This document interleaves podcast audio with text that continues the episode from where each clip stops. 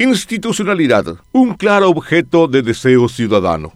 El Paraguay es un país sin tradición de institucionalidad. Las instituciones que debieran resguardar su condición de república están sometidas a fuerzas perversas, fueron anuladas en su eficacia como poderes legítimos y despiertan en la gente temores sombríos. De ello deriva la sensación de que aquí todos estamos bajo sospecha. En este país de contradicciones roban asaltantes y gobernantes. Quienes juran por Dios y la patria defender la Constitución son quienes más atentan contra ella. El término chorro iguala a estamentos que debieran ser diferentes, motochorros y dipuchorros. Y en nuestra lengua cotidiana, la palabra polibandi deslegitima a la institución policial. Es difícil hablar de cultura democrática. Tuvieron que pasar 115 años desde aquel 1811 hasta 1926 en que tuvimos los primeros comicios presidenciales con dos candidatos. Y luego 37 años más para que en 1963 hubiera otra votación con más de un candidato. Y en ninguna de esas oportunidades el oficialismo corrió el riesgo de perder. Hasta 1980 89, a presidente se llegaba a sangre y fuego o por mera designación intrapartidaria. Esto se daba porque nuestro analfabetismo moral nos llevaba a establecer que partido, gobierno y Estado eran una misma cosa. El que llegaba al poder era dueño de todo y distribuía porciones de mando entre sus colmilitones, de modo que el correligionario tuviera su cuota de dominio prepotente y se convirtiera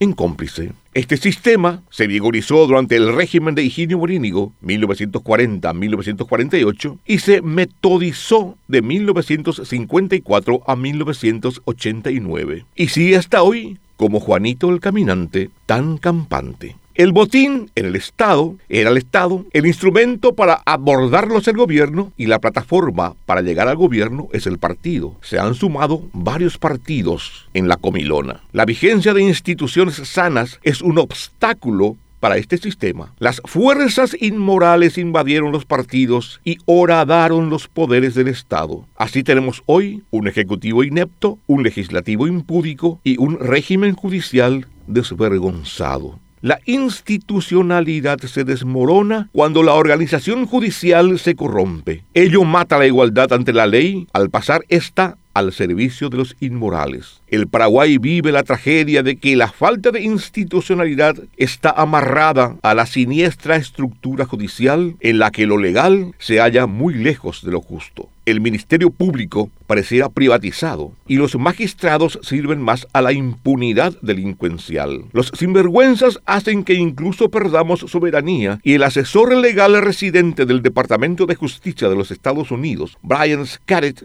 vigila indisimuladamente el juicio a Oscar González Daer para que no le concedan el profetizado blanqueo. El sistema gubernamental paraguayo fue pervertido para robar. Por ello, hoy la institucionalidad es solo un objeto de deseos de la ciudadanía. Los que mandan la aborrecen. Para el 2023 debemos buscar nuevas fuerzas que promuevan legítimamente la vigencia de las instituciones democráticas.